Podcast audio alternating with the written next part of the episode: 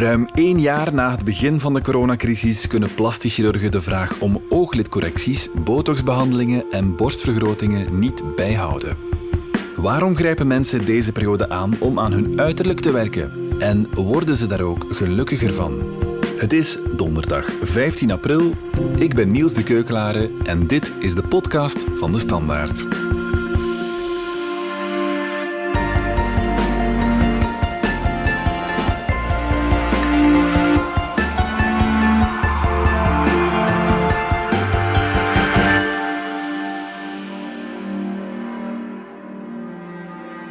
Een vriendin van mij zei ja, drie maanden geleden heb ik het ook laten doen. Een andere was dan al langer geleden. Die vriendin die met mij meegegaan heeft de facelift laten doen, ook tijdens de coronaperiode. Dus ik denk dat de stap zeker gemakkelijker gezet wordt, omdat je in je eigen veilige omgeving zit en dat je niet onder de mensen komt. Ook bezoeken, uitgaan, uitnodigingen, het is er allemaal niet. Dus het is eigenlijk ideaal om u wat af te zonderen. Hè? Je hoorde Eva de Jonge, een alleenstaande moeder van 55 met een zoon van 19 en een pleegzoon van 10.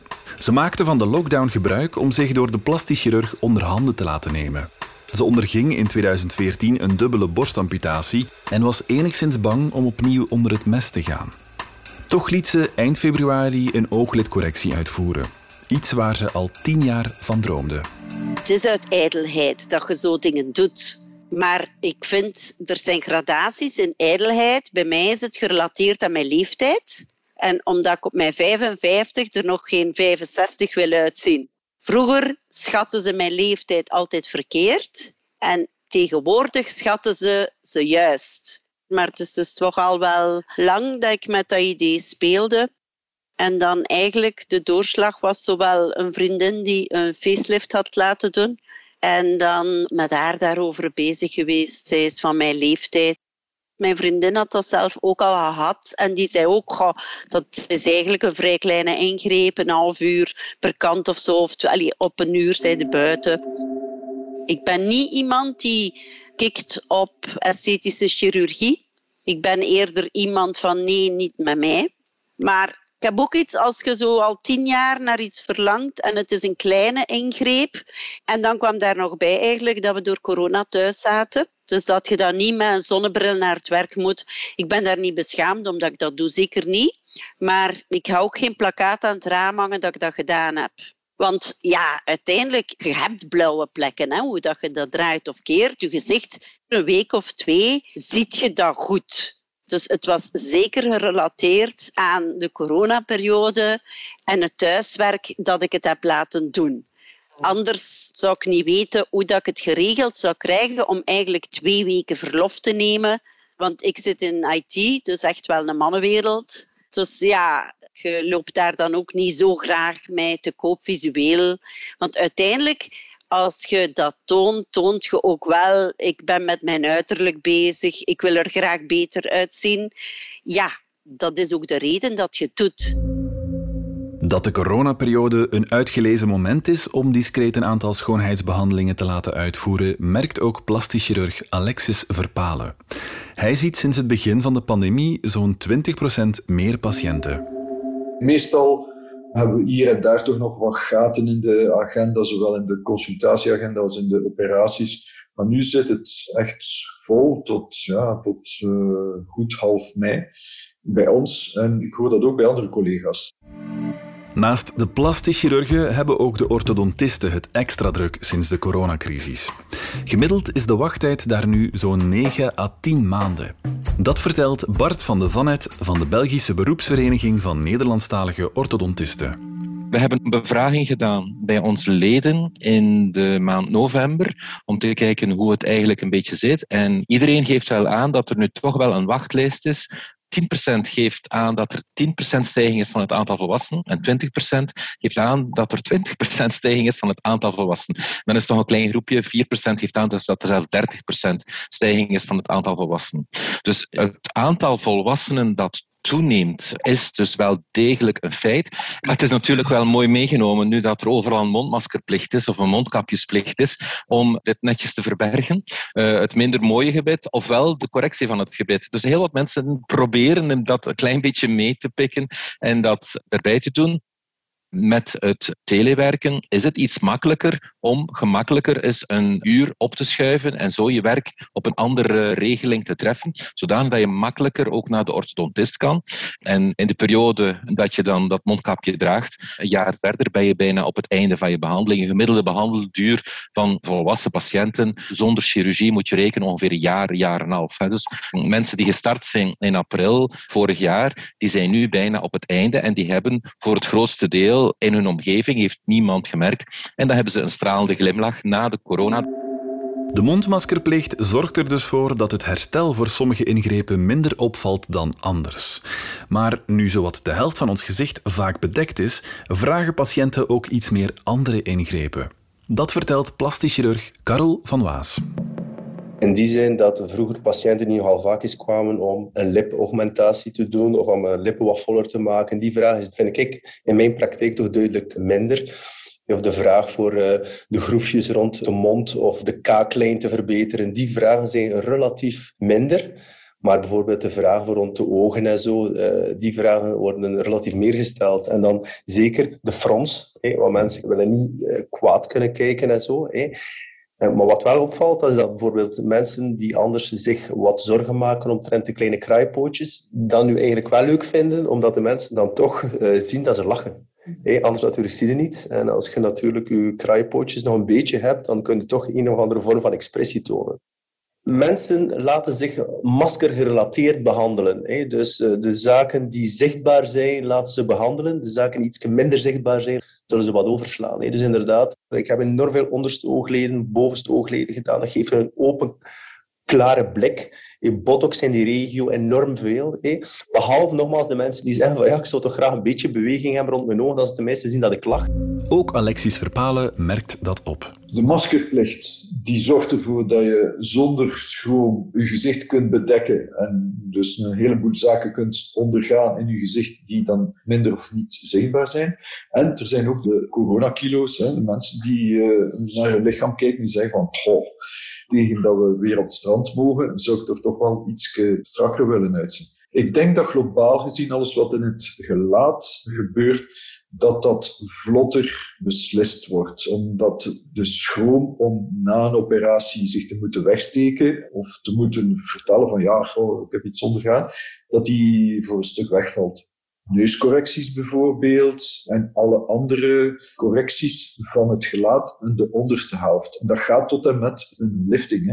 Een facelift van de onderkin en van de onderkant van het gelaat, dat kun je eigenlijk quasi perfect wegsteken met een, uh, een masker. Mensen zijn daar zeker van bewust en dat is een van de redenen waarom dat deze periode nu toch wat drukker is dan anders. Ook opvallend, het zijn vooral de twijfelaars die in deze periode toch een ingreep laten uitvoeren. Ik peil altijd naar de motivatie van de mensen en dat zit er vaak toch bij hoor. Ze zeggen van ja, ik denk er al lang aan en dit en dat, maar het komt niet omwille van mijn werk of omwille van de omgeving of weet ik wat. Maar nu doet zich die gelegenheid voor en ja, dat wordt regelmatig gezegd. Mensen die overtuigd zijn of die heel vastberaden zijn, die laten zich meestal niet beïnvloeden door het tijdstip. Maar mensen die wat twijfelen, mensen die zichzelf vaak wegcijferen, uh, maken nu toch van uh, de gelegenheid gebruik om eens aan zichzelf te denken. En het geeft hem ook een gevoel van een goed gevoel gewoon. En het is nu al een periode waar de meeste mensen zich niet zo echt gelukkig voelen. En dat geeft hem toch een moment van geluk naar de toekomst toe. Een moment waar ze zich uh, toch een stuk beter in hun vel kunnen voelen. We zijn terug na de reclame. Bij het horen van kernenergie, denk je dan spontaan aan Chernobyl? Of Homer Simpson in zijn gele pak? In realiteit is het toch net wat ingewikkelder, want wat weten we nu eigenlijk echt af van nucleaire technologie? Ga mee op reis naar de kern van kerntechnologie in de boeiende podcastreeks Naar de Kern. Vier afleveringen vol nuance en inzichten over nucleaire technologie en de toekomst ervan.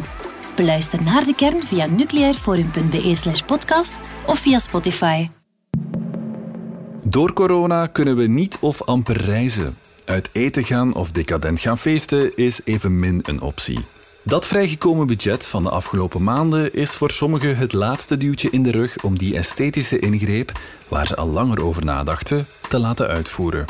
Je gaat niet gaan winkelen voor niets van kleren. Je koopt geen nieuwe schoenen. Ja, kapper. Hoe lang is het geleden dat je naar de kapper kunt gaan? Dat is ook 100 euro per keer. Dus bedoel, het telt allemaal op. Hè? Dus inderdaad, dat heeft zeker impact. Dat je meer reserve... Allee, bij mij heeft dat alleszins meegespeeld. En dan is er nog het fenomeen van het zogenaamde Zoom-gezicht. Tijdens de vele online videovergaderingen via Zoom of Teams worden we meer dan ooit tevoren geconfronteerd met ons spiegelbeeld en onze mogelijke imperfecties. Er zijn af en toe patiënten die me daarop wijzen, die zeggen van uh, ja, goh, ik zit hele dagen in Zoom-meetings op mijn eigen uh, gezicht te kijken en het kan niet meer zijn. En uh, dikwijls ja, ook in posities, hè, wat dat je zelf niet ziet en wordt je er een beetje op gewezen.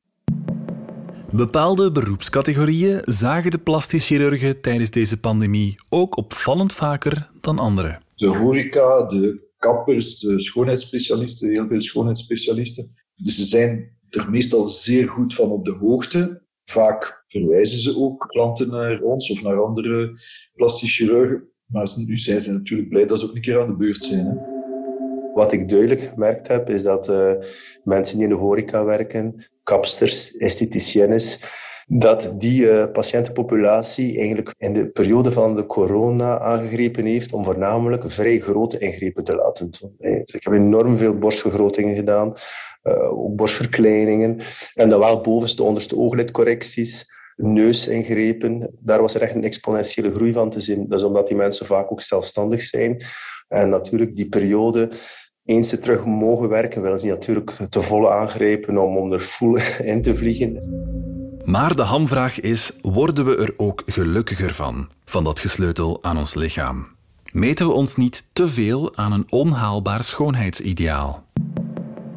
Plastische geelkunde en zeker de esthetische tak ervan wordt nogal vaak eens een klein beetje minachtend bekeken, maar wordt zo vaak gezien als ja, wees eens gelukkig met jezelf en, en is dat allemaal wel nodig en dergelijke. Maar er zijn voldoende studies die aantonen dat er een enorme band is tussen de geest en het zich goed voelen in het lichaam. Dus ehm, de, de psychosomatiek, zoals ze dat ook noemen.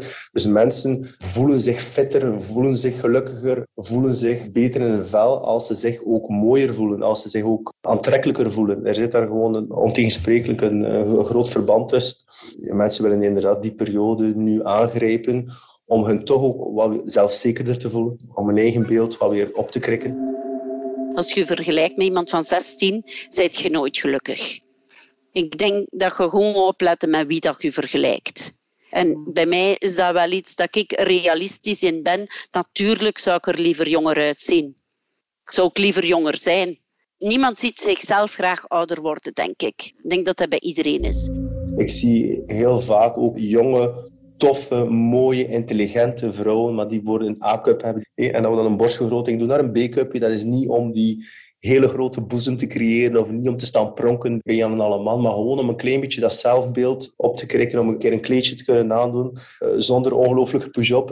En dan zie je dat die mensen ongelooflijk een toename ervaren in die zelfzekerheid. Hè. Die komen uh, ook happier toe op consultatie. Als die op foto staan, staan die met een mooie rechte rug. Hè. Terwijl als je de eerste keer toekomt, staan die zo'n beetje gebogen. Dus je ziet dat de mensen gewoon happier worden van esthetische ingrepen. En ik ga dat niet romantiseren, want het is niet altijd zo. Maar je ziet toch vaak wordt het zo'n beetje afgedaan alsof dat esthetische chirurgie puur oppervlakkig is, maar, maar dat is niet altijd zo. Want corona of niet, vooral vrouwen voelen de druk om er jong en strak uit te zien. Uiteindelijk 9 van de 10 patiënten zijn toch nog steeds vrouwen die veel meer onzekerheid uitstralen en zich toch veel meer laten beïnvloeden door wat de maatschappij wenst. Om toch een voorbeeldje te geven. Ik zie toch elke maand vier, vijftal jonge vrouwen die komen voor een schaamlijkcorrectie. Die eigenlijk perfect normaal zijn, maar die dat dan ergens eens gezien hebben op een filmpje. En die zich dan, ja, die dan denken dat dat allemaal perfect moet zijn en dat jongens uh, hen zullen uitlachen en zo. dat is toch op dat moment heel belangrijk dat je zegt, dat je dat echt duidelijk aangeeft van uh, dit is echt niet nodig. En ik durf gerust zeggen van de vijf jonge vrouwen die komen voor schamelijke correcties, misschien één die ik opereer en vier die ik toch probeer te overtuigen uh, om dat niet te laten doen en dat ze eigenlijk volledig perfect normaal zijn. Het lijkt op het eerste zicht een contradictie.